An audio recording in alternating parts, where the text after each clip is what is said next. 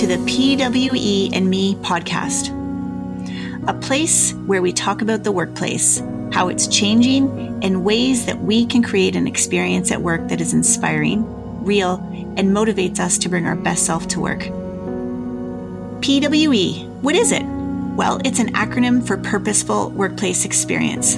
I'm on a mission to help our workplaces shift from being transactional to transformational and PWE is how we will get there.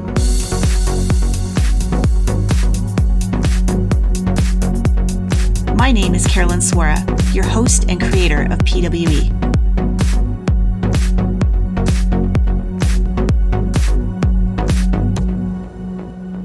Another episode of PWE and Me is coming at you, and today's guest is uh, somebody from out west. Out west is a very close place to my heart, which we haven't even talked about yet, Eric. But um, I would like to welcome Eric Termuende to the show. Welcome, Eric. Thank you so much for having me all the way from yeah. out west. Here I'm in Vancouver this morning. There you go. Now, when I said out west has a near and dear place, um, it's not as far as far as Vancouver, but it's it's Saskatchewan. My okay. time, my family spent some time in Saskatchewan, and uh, having grown up in and around Toronto, I really did think the world, you know, revolved around Toronto. Mm-hmm. Um, but living in Saskatchewan was wonderful. And now, whenever I go out to Vancouver or Calgary, I just have a much deeper appreciation. So I'm quite envious that you get to see the mountains right now as we speak. Oh, it's so great. A little bit of mountain, a little bit of Pacific Ocean, and uh, everything in between. Yeah, absolutely. So, um, Eric, uh, Eric and I met on LinkedIn, and uh, I I was drawn to his work. He was talking about the workplace, and had written a book, uh, and so I picked that book up, how to read, and uh, and here we are. So, so Eric, I would love to dig into your insights around rethinking work and sure. what inspired you specifically to write this book.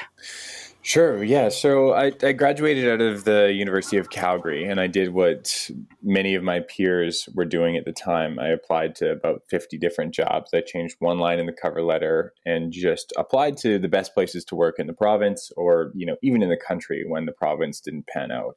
And I found that after all of my applications, I didn't get the opportunity. I didn't get that dream job that I'd hoped and worked for for five years and uh, was ultimately left a little bit stranded uh, I, I, found that the people that did get that dream job, the company that they were working for, two years later had hit a quarter life crisis. And I found that the current status of work, when we're trying to find happiness, fulfillment, impact, purpose, and the work that we did, it, it wasn't translating. The, the, the rhetoric was there, but it wasn't happening. And what I realized is that the job descriptions didn't really describe the job.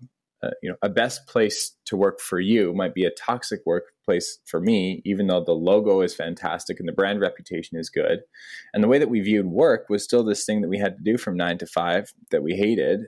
Uh, that you know, we skipped out of the office on Friday afternoon, dragged our heels to work on Monday morning, and hadn't yet fixed. So what we did in the early days is we built a tool that quantified workplace culture, or we quantified the employee experience, so that companies could attract right. and retain the right talent for them and ultimately, I ended up writing Rethink Work with the notion of, or the idea of, or the goal of removing that negative connotation associated with work by changing the way that we attract and retain talent. So I, got I got to go back a few a few of the you said so many great things there. Um, how the heck did you figure this out? Two years out of school, like that. That's what I was still trying to get yeah. my head around because it took me a good I don't know 15, 20 years to really um, I, I felt it, but mm-hmm. I didn't. I guess I didn't acknowledge it. So, can we just go there? How did you figure that out so fast, and what what inspired you to act on it and do what you've done? Sure. Yeah, we we started actually before we graduated um, because we saw that the problem was so glaring. Anytime we opened the Globe and Mail, the National Post, the Financial Post, CTV, Gold, you know, anything in between, it was the millennials are coming. Like like it was some fear mongering tactic. You know, like these people were any different than the generations before them. And so, you know, our, our entry point was to help organizations attract and retain millennial talent. Now, what we found when we started to survey thousands of people, interview hundreds of people, is that at the end of the day, we all go back to something along the lines of Maslow's hierarchy of needs. Food, shelter, water is the base of that hierarchy. A sense of emotional, physical, psychological safety comes second, and then a sense of belonging and love. And when we look at this distraction economy that we're living in right now, I think that you know we're more lonely than we've ever been before. The World Economic Forum would say that we're entering a loneliness epidemic.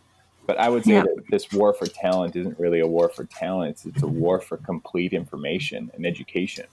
Many people mm. don't know hmm. what it is that they're signing up for, and as a result, have a complete mismatch because the information wasn't there to make an educated decision.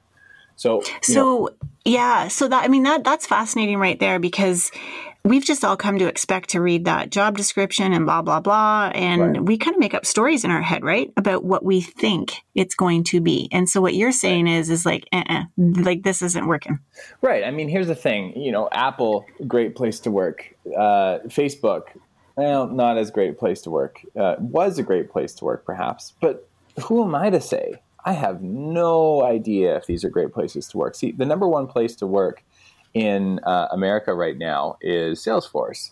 The second best place to work is Hilton, uh, the hotel chain. Mm. Now, I, I, wouldn't suggest that somebody that works at Hilton would want to work at Salesforce. Somebody that works at Salesforce would want to work at Hilton. I mean, that's just that's just not true.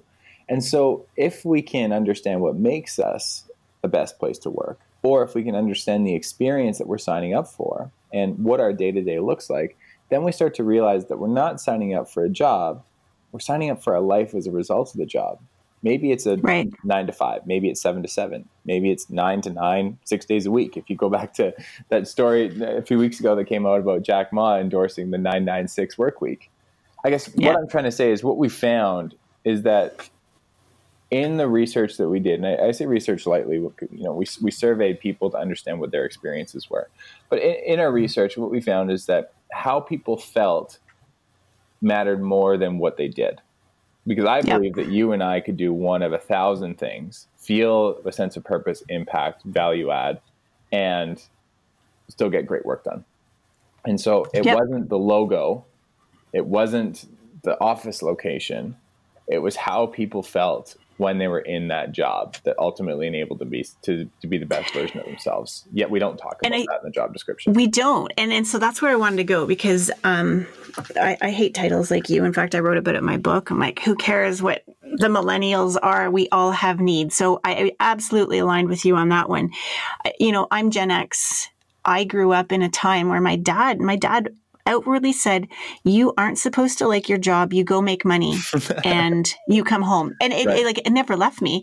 And so I remember, you know, what I felt so special to get hired by a big company and and so um, you know, I just wow like it, it, was it was like um, they were doing me a favor That's right. and and what's really shifted and it shifted for me over my years working was like wait a sec this whole um, like I, I'm trying to find the right words to say it is is that I needed to understand the value that I brought instead of being so grateful that they were to have hired me. Yeah. Um, and, and I think when we come from this mindset of like, oh, I just want to work for this wonderful company because everyone else says it sounds so good, mm-hmm. we put our needs 2nd mm-hmm. And what I took from reading your book was like, no, folks, like we have to stop this. You need to understand what you need right. and then make sure that that lines up with what's actually happening in the company. So, Is that yeah, fair to say? I would say that's fair to say. Two things, though. Number one, it's not the company's objective or goal or requirement to cater to or to accommodate to your needs.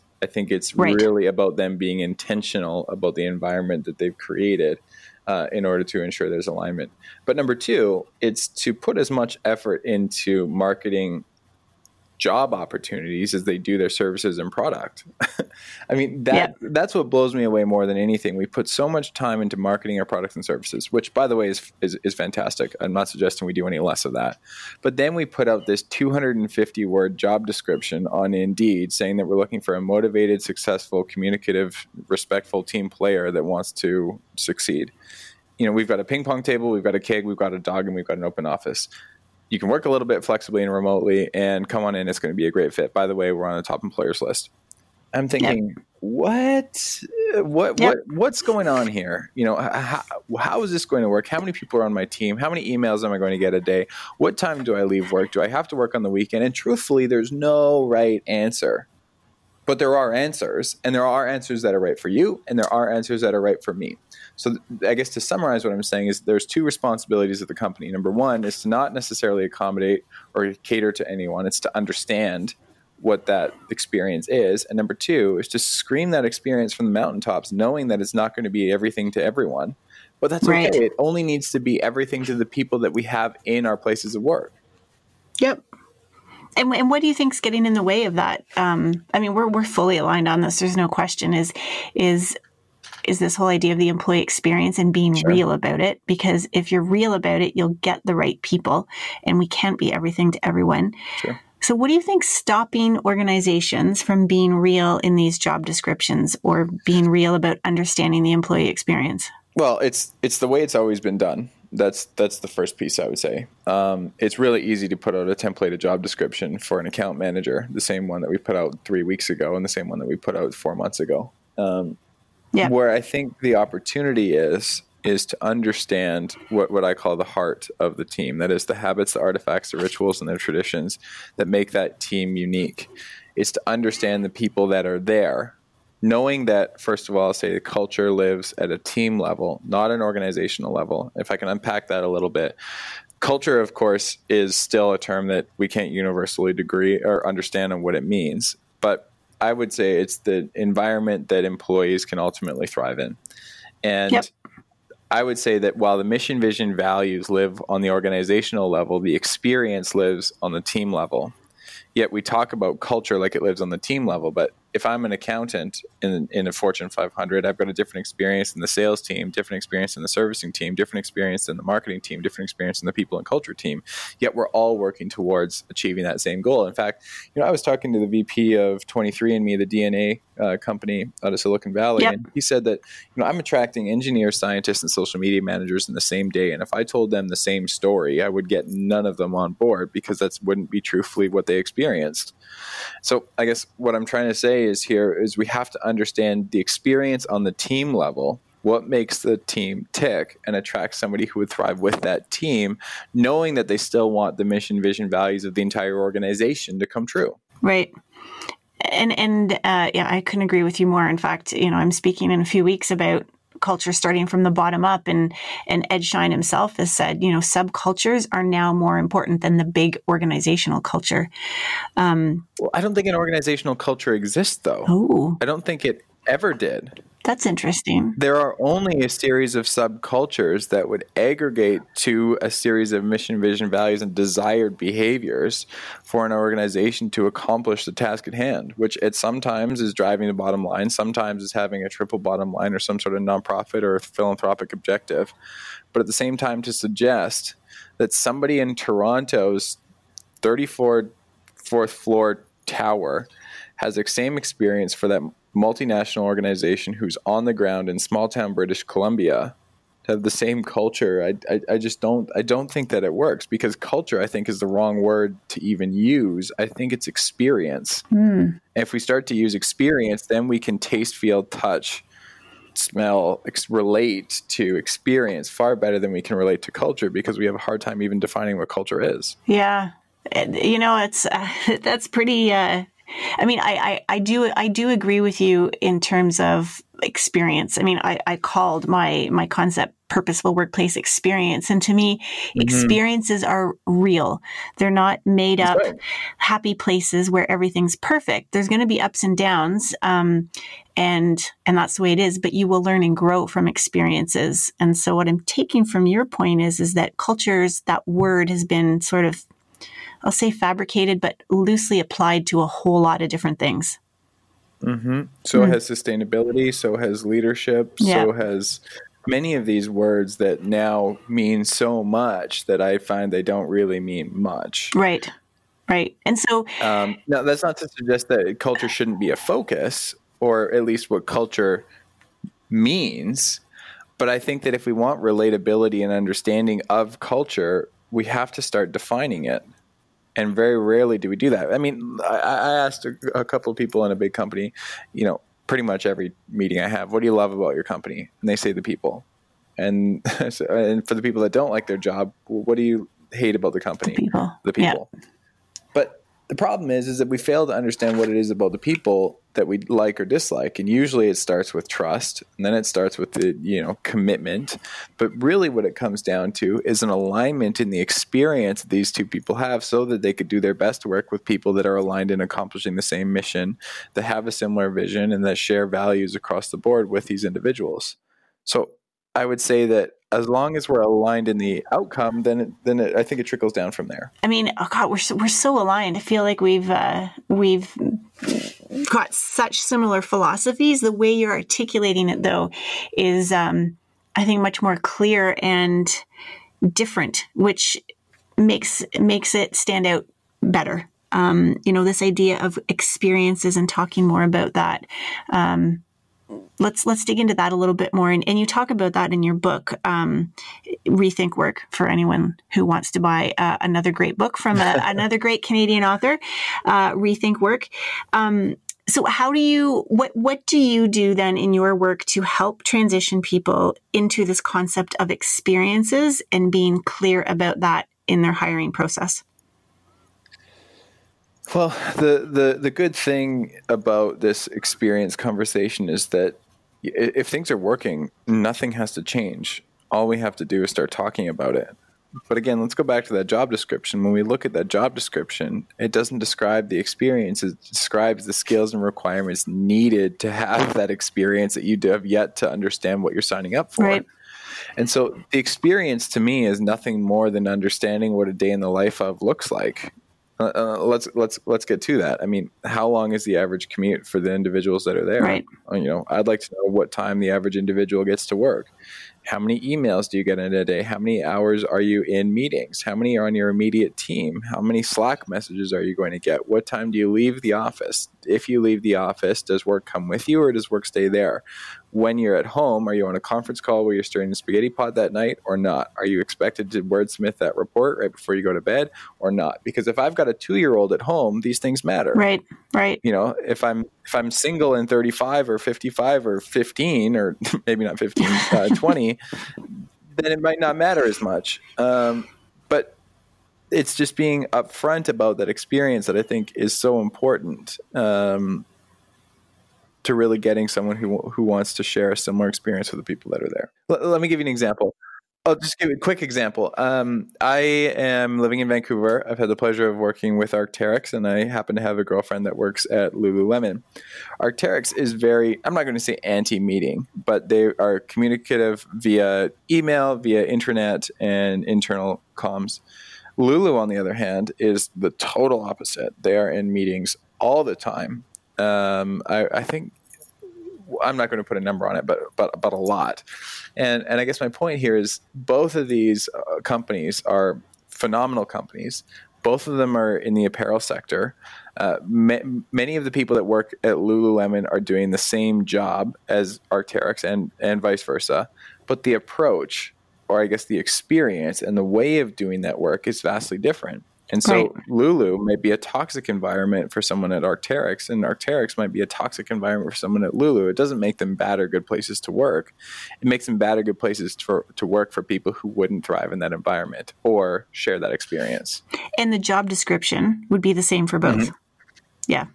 Yeah. Oh, and totally. I mean, I'm not going to suggest that that is the case for Arc'teryx and Lulu. I think they're a little bit, um, well, I know they're more advanced than that. But I mean, in many, especially I would say corporate white collar let's just say accounting jobs or insurance or finance.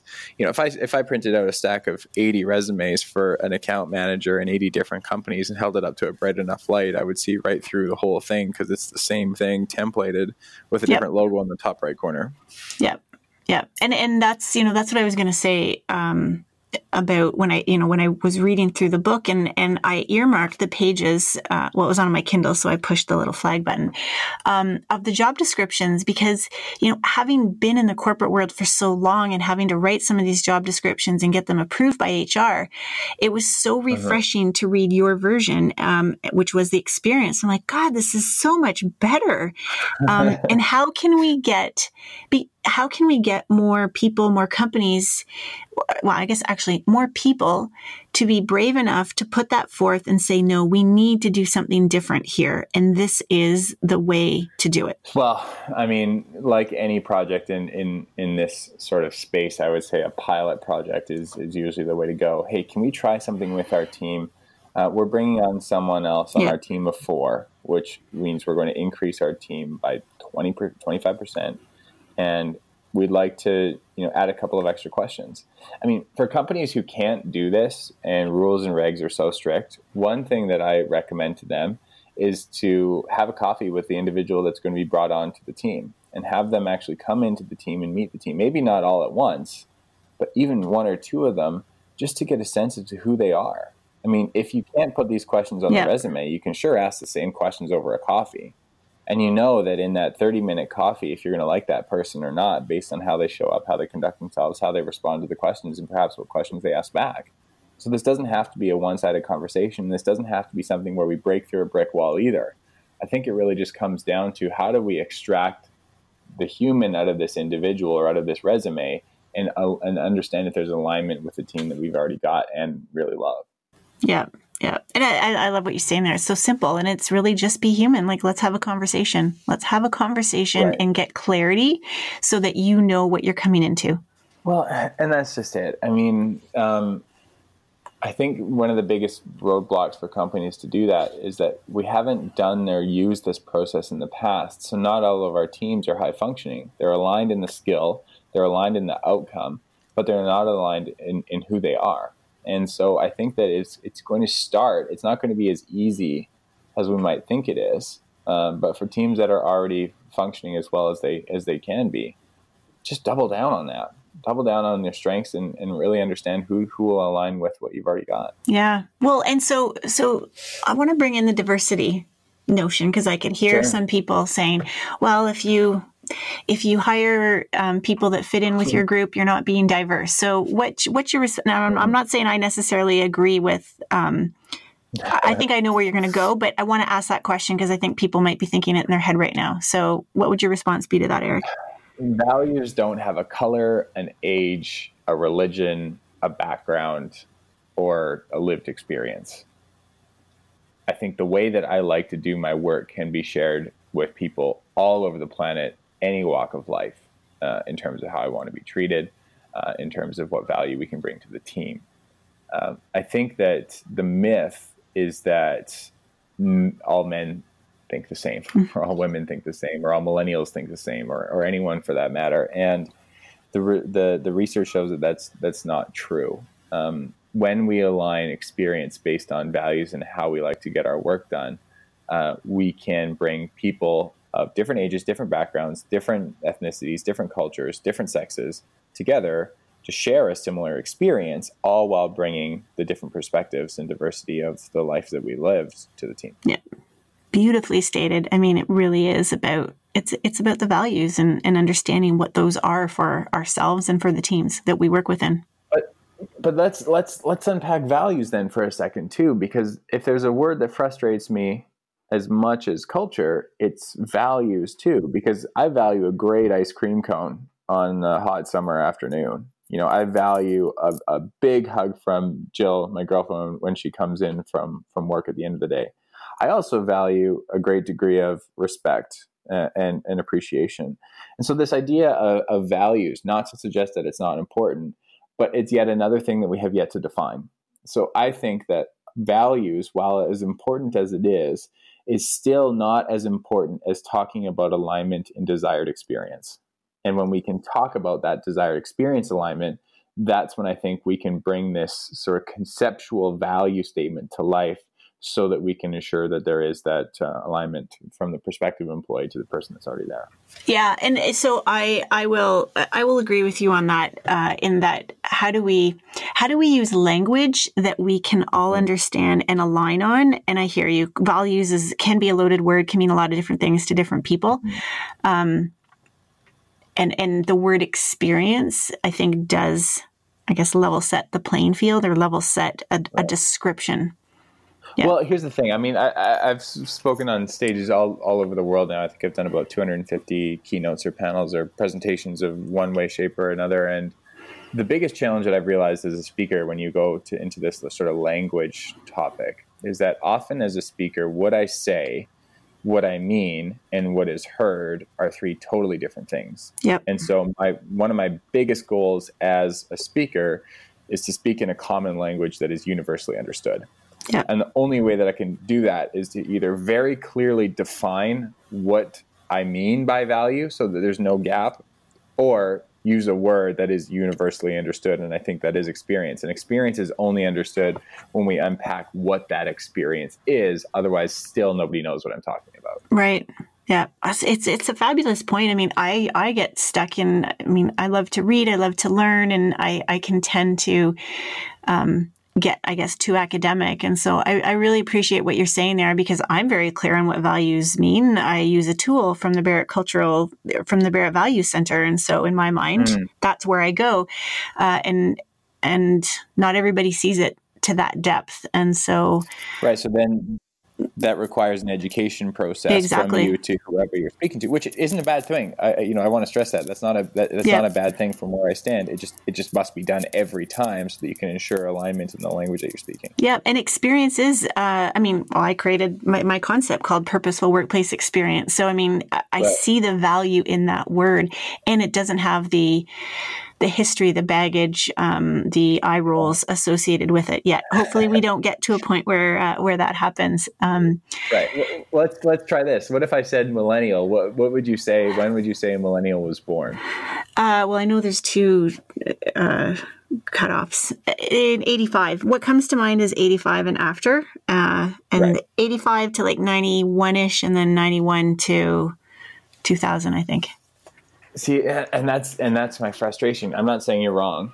Uh, I'm not saying I'm more right, but when I did a little bit of digging into this, I looked at the U.S. Census Bureau, I looked at dictionary, I looked at uh, PwC, I looked at Goldman Sachs, I looked at Syzygy, I looked at all of these research bodies, and every single one of them had a different definition as to what a millennial was. Yeah. Any anything from 77 to 2004. I'm thinking if we look at 77 to 2004 we're talking now half of the American or Canadian population. Like, what? Yeah. You know, that doesn't work. And so, anytime I talk about millennials, if I were to talk about millennials and suggest they're any different, which, by the way, I don't, but I would say eh, millennials. And by millennials, I mean people born between 1980 and 1995. Yeah. Take it or leave it. That's just what I'm going to say for consistency. And you can disagree with me on that. But, you know, for the sake of this conversation, this is the age group that I'm speaking about. And and hey, you know what? We can disagree, and that's fine. And that's why I don't really like to talk about this millennial topic. But at least we've aligned yeah. what I'm talking about in the first place. Because when you say 90 or 91 or 90s ish, you know, two years of the Canadian population represents a significant chunk of people. Yep. Yeah, you know, absolutely. I think it's important to to not leave anyone out or you know generalize too broadly if I can avoid it. Yeah, and I mean we won't even go down the path of of putting people in, into boxes. I think we're both on the right. same page there. Uh, I do, if I recall, you did make a comment in your book though about isn't isn't the current generational um, time frame even too short now. You said that in your book, didn't you? Well, I mean, here's the thing: I, we, we look at this fourth industrial revolution, and we see the world around us technologically, namely, uh, you know, jumping not just steps but leaps forward. We're seeing this almost parabolic change in in technology. You know, we know that ninety percent of the information in the world today was put there in the last two years. Yeah. Uh, on, on the internet, sorry.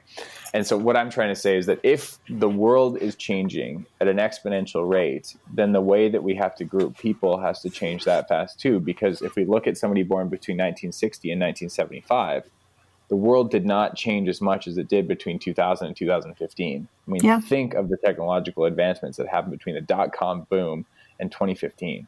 I mean, it's it's it's it's unfathomable the change that we've already experienced. Yet it's only a fraction of the speed that'll be happening in the next 15 years too. To so to suggest that these generational cohorts are 15 year blocks of time to me is laughable because it totally discounts the speed that the world's moving in today and how fast the technology is changing that we have now at our fingertips totally agree. I mean, that, and I, I see that every day with my children. So I was born in 1972. exactly. I used a rotary yeah. phone.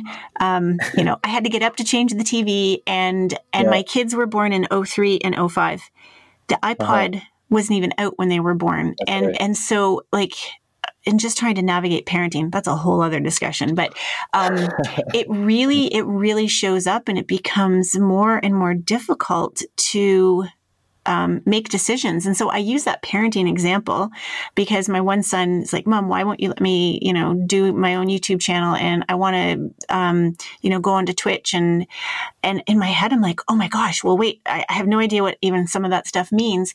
But, um, it's it's the way it's the world that he lives in and so if i take right. that idea of not knowing what the hell this all means but i still have to make a decision and i put that into the mm-hmm. workplace mm-hmm. it just it's like holy crow we're trying to make all these decisions at work too with with technology and differences that we never had even five years ago so it just right. again it this whole idea of overwhelm really comes into place which i think if i'm going to come back to what we were talking about i think that that's what gets in our way of being more clear and explicit and talking about experiences instead of just writing the same old job description, right? We get That's overwhelmed right. with everything. That's right. Yeah. Well, if I can articulate how fast technology around this has changed, I, I think I can do it fairly quickly. Let me let me ask you, uh, what what did you do in the back of the car when you were a kid growing up? how old? Yeah, let's just say six six, uh, I had no seatbelt. Oh no, maybe, yep. maybe I had a seatbelt. But yeah, I sat in the back of the car and I kicked the chair and I looked out the window. Right. Or, you know, mom or dad were reading a book, perhaps in the front, or you're doing a big sing along, right? Yep. Something yep. along those lines. Turns yep. out, uh, same thing for me. Um, yet my younger brother had a Game Boy, then a PlayStation, then he had, uh, then my younger cousin had um, the seatback TVs that were strapped on. Then there was the fold down TV in the Dodge Caravan. Then the fold down TV, fold down TV was gone because then we had uh, wireless on the phones. Then there's 4G yep. LTE games that you're playing on the internet against the person driving down the 403 beside you doing 120 yep. kilometers an hour. Well, probably not 120 on the 403, probably more like 20. The fact remains, yep. you can be doing it just as fast as well. Yeah. But the point that I'm saying here is that, you know, historically things changed uh, slowly. And I'll say that you know we we can we can argue technological advancements too, but for the sake of this conversation, in the back of a car from 1902 or whatever it was to you know 2002, back of the car looked very similar. Since then, yep. we've had an enormous change that uh, you know changes how we communicate, changes how we are entertained, changes what a family trip looks like. Uh, and as a result, when we apply that uh, change to the workplace, to the lives that we live, then we can't possibly suggest that these generational cohorts are the same as they, you know, 100 years ago as they are today. Totally agree. Yeah, and it's it's a fabulous example, a fabulous example um, that you shared there. So, so let's as we move forward then. For so for people listening and this idea of rethinking work, um, what what are some um, some things that people can do to make sure they're clear about the experience that's being had and to help us adapt better in the workplace? Sure. First thing I'll say for anyone who is unhappy with their job or looking for a job, the, the best tip that I would have for you is to write out what a perfect Tuesday looks like for you. Tuesday is notoriously the worst day of the week. So, given that we likely will have to work, what does that look like? And I promise you that there is an organization that will enable you to live your perfect Tuesday. And you just have to go find it. So, what time are you waking up? Are you working out before work? What time do you get to work? Is work in an office or is it remote? What does all of this actually look like? How many people are on your team? What are you doing that, to fill your day?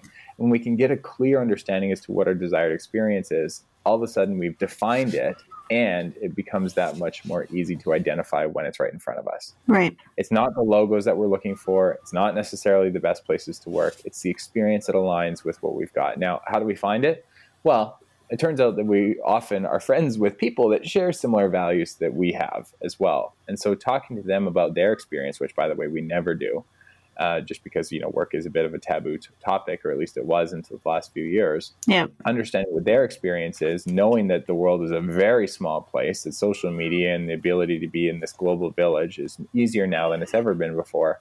Looking for that experience because we've defined it so well doesn't become so daunting anymore. I think I think the same applies when we're trying to train for something physical or when we're looking to go on a diet. As soon as we put that plan in motion, as soon as we define constraints, the barriers, the boundaries, and be able to walk through that confidently, then all of a sudden it doesn't seem like such a daunting task. Right. So, and, and that's so that's a good thing for us to do individually. Um, within the organization, if you're trying to get some of this change, get some of this experiential language or concepts into place, where can we go with that? Yeah, I would say the same thing happens internally. Define what the current experience is, look at what the desired experience would be, and look at what I would assume is going to be the small delta to get from where you're here to, to, to where you are to where you want to be.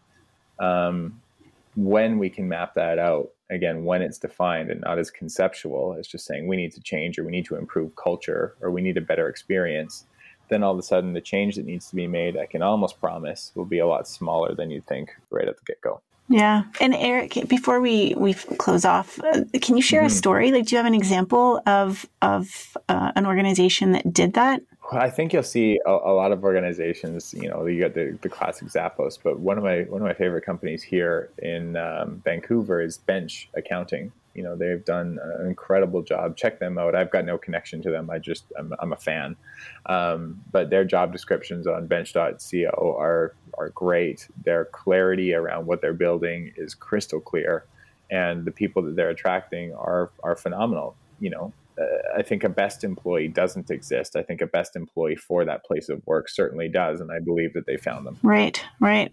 Love it. Um, and and I you, I know you had that reference in your uh, in your book, and I went and looked at them, and I agree with you. I was like, wow, this I get. I have some clarity here. Cool. Yeah, right? it was. Yeah. yeah. Cool. Well, Eric, yeah. I uh, that was the fastest thirty five minutes. Um, I have to say. I. um, yeah, sure. yeah. No. Um, thank you so much for for coming on uh, to the podcast, and uh, for the listeners out there um, can you share some information about uh, your book, where they can find it, and any upcoming things that people might be interested in, where they sure. can hear more from you? Yeah, um, if we've got a Canadian audience, we've got Coles Indigo chapters. Uh, Amazon.ca, of course, is there. Uh, you can check it out on my website too. It's just erictormondy.com. If you want to get in touch, LinkedIn is my primary method of communication, at least to get things started. Um, yep. Happy to connect with anyone who would like to. Uh, you know, speaking is is is my job, and if there's an organization who wants to, you know, perhaps be uh, shocked or inspired into action around this experiential piece, um, let me know. And uh, you know, really appreciate your time today, Carolyn, and really really appreciate the the chat. Yeah, well, uh, thanks, thanks, Eric. Know we're we're definitely aligned, and you helped me. Uh, you've helped me articulate. Um, I shouldn't say articulate. You've helped me formulate some um, deeper thoughts around this idea of experiences. So, uh, thank you for thank you for that, um, and thanks to all of you out there listening to this episode of PWE and me. And uh, we'll see you on the next episode.